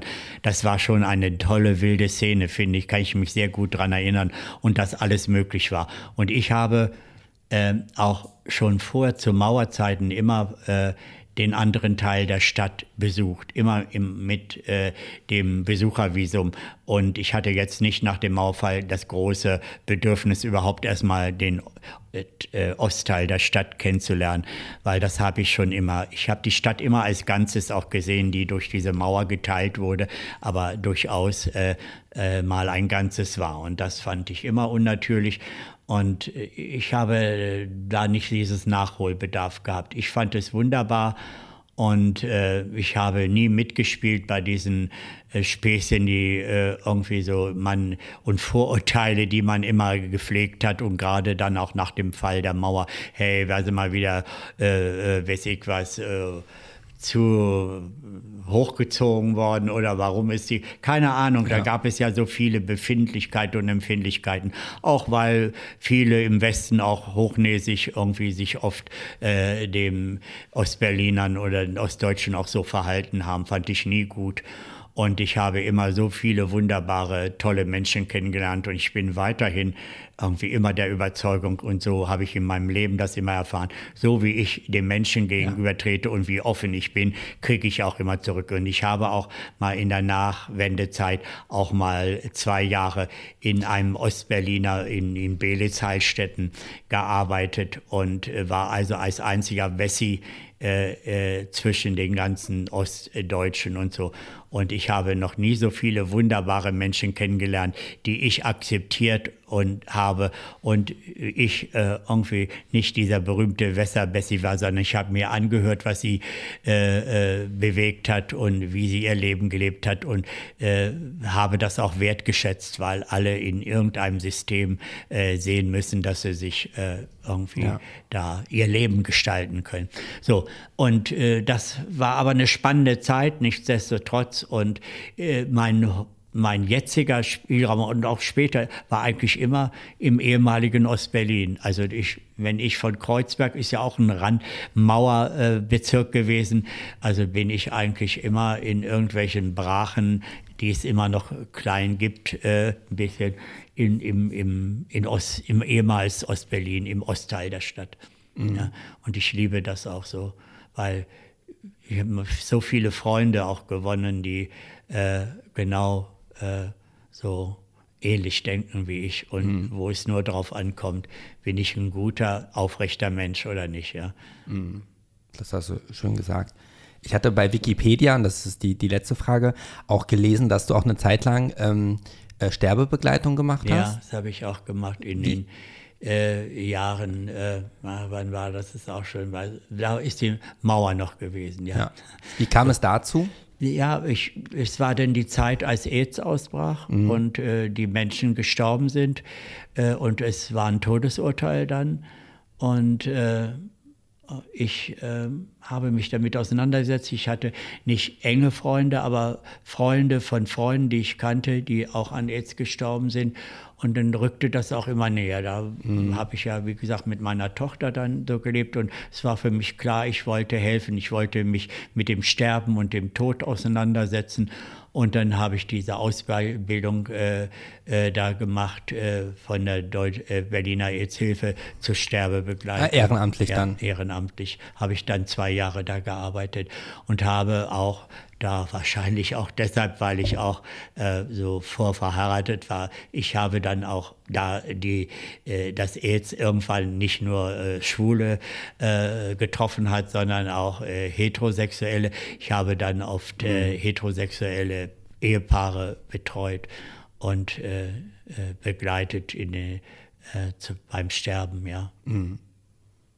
Und da war das dann immer noch zu der Zeit ein Todesurteil, ja. Mhm.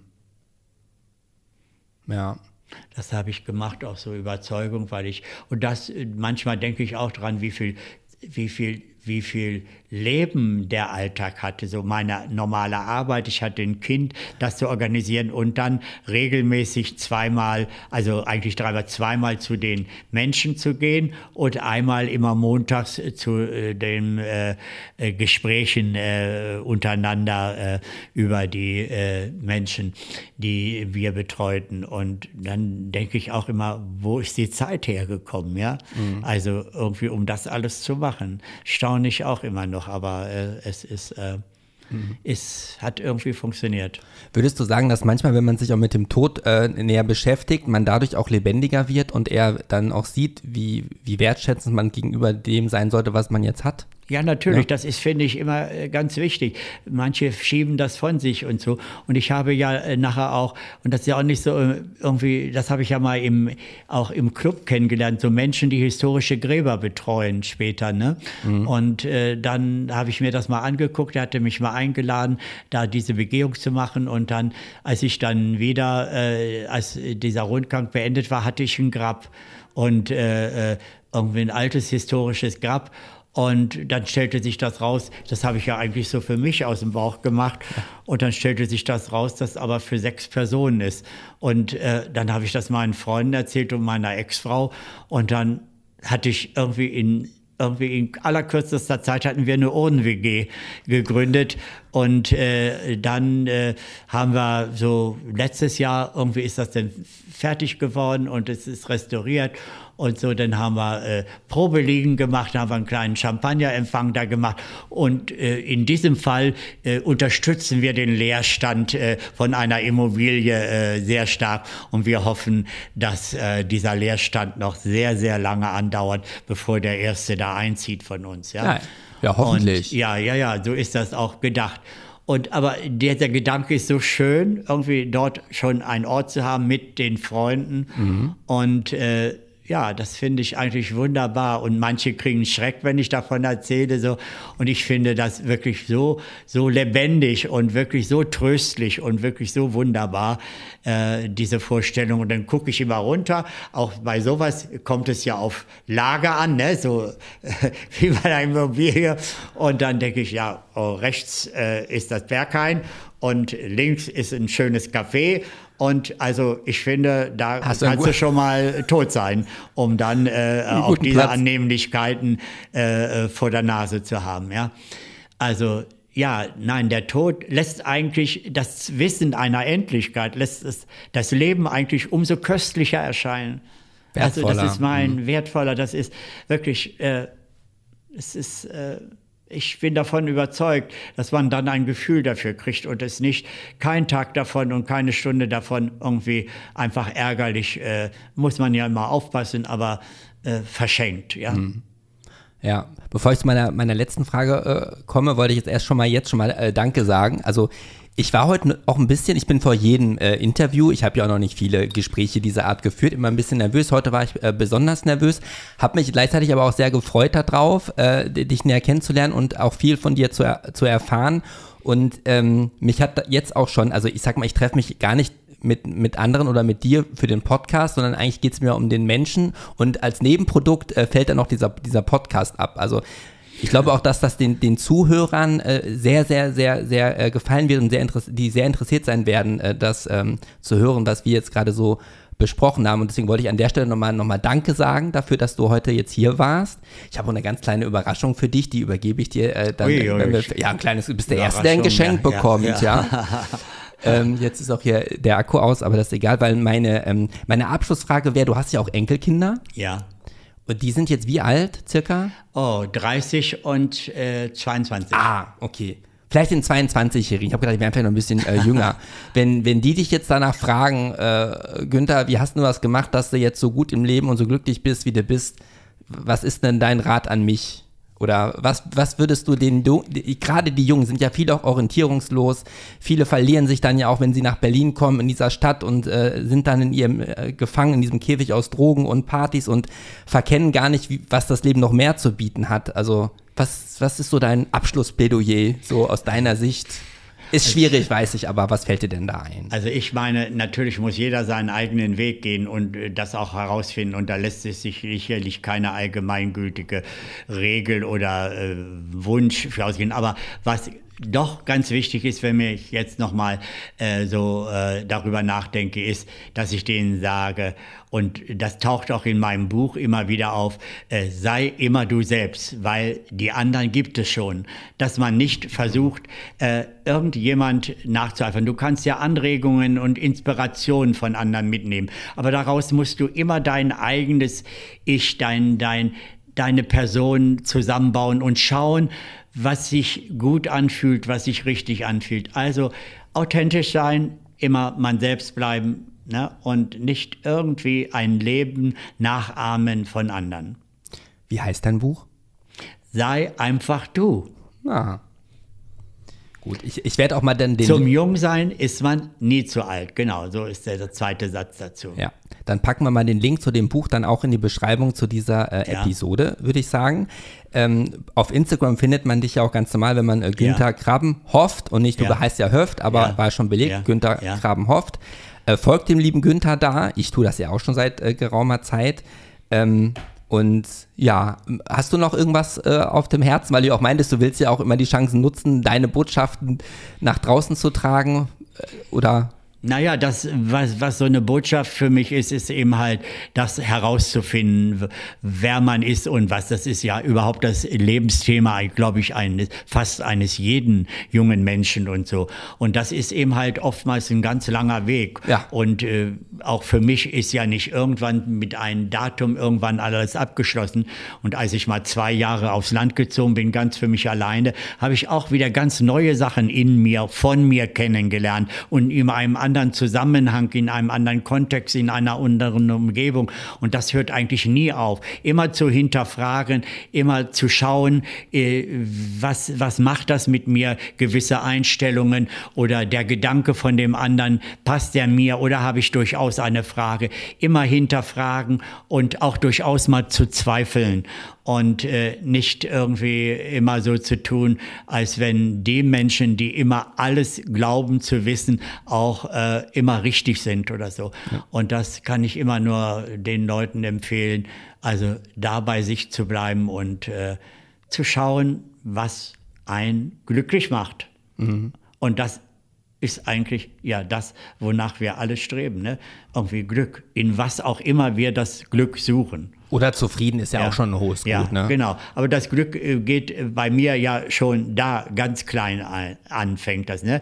Wenn man immer nur das Glück mit irgendwie einem ganz großen, äh, äh, weiß ich was, Ereignis in Verbindung bringt, dann äh, wartet man sicherlich oftmals vergeben auf, dem, ja. auf das Glück. Ja? Ich glaube, das Glück kommt halt von innen und kann nicht von außen herbeigeführt ja, werden. Ja, ne? ja, dann, dann, muss ich mir das selber eben halt auch verschaffen. Ich selber bin dafür zuständig ne? und nicht äh, darauf warten, dass die anderen mich glücklich machen. Ja. Was ich noch mitnehme als Abschluss ist der, der eine Satz, den du von dir gegeben hast, du wer steht, tanzt scheiße. Also das fand ich auf jeden Fall äh, ganz äh, groß. Ähm, ja, also lieber Günther, nochmal ganz vielen Dank, dass du äh, hier warst.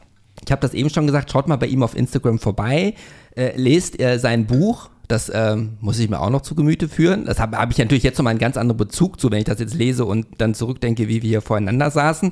Äh, vielleicht darf ich ja noch mal ein zweites Mal anfragen, vielleicht im nächsten Jahr, ob wir noch mal sprechen dürfen. Ich könnte mir vorstellen, ja, dass die. kannst du immer. Ja. Was bei, ja. ob die Antwort ja. sehen wir dann. Oder? Und danke für das Gespräch. Es hat mir auch sehr viel Spaß gemacht und es war äh, tolle Atmosphäre. Es hat mir ja Freude gebracht. Ja. Okay, danke. Und danke. Äh, nochmal, falls es äh, die äh, äh, Handvoll Menschen gibt, die das sich anhören und so. Ich grüße euch und ich freue mich, wenn ihr bei mir mal bei Instagram vorbeischaut und wir über andere Dinge sprechen können, als wie das, was ihr jetzt heute hier gehört habt. Es gibt nämlich noch viel mehr. Ja, deswegen müssen wir uns eigentlich nochmal irgendwann ein zweites Mal treffen. Ja, ja schönes äh, Schlussplädoyer nochmal. Ähm, genau, das war äh, Gay Troffen. Ich habe heute Günther Krabbenhöft Gay getroffen und hoffe, dass wir uns auch bei der nächsten Episode dann wieder hören. Und ja, passt auf euch auf, bleibt gesund und munter. Einen dicken Tutsch aus der Hauptstadt von Gray und Günther. So sieht's aus. Also, tschö. Das war Gay Over. Ich danke dir fürs Lauschen, teile diese Episode gerne mit deinen Freunden, bleib gesund und munter und bis zum nächsten Mal. Einen dicken Knutscher aus der Hauptstadt, dein Gray.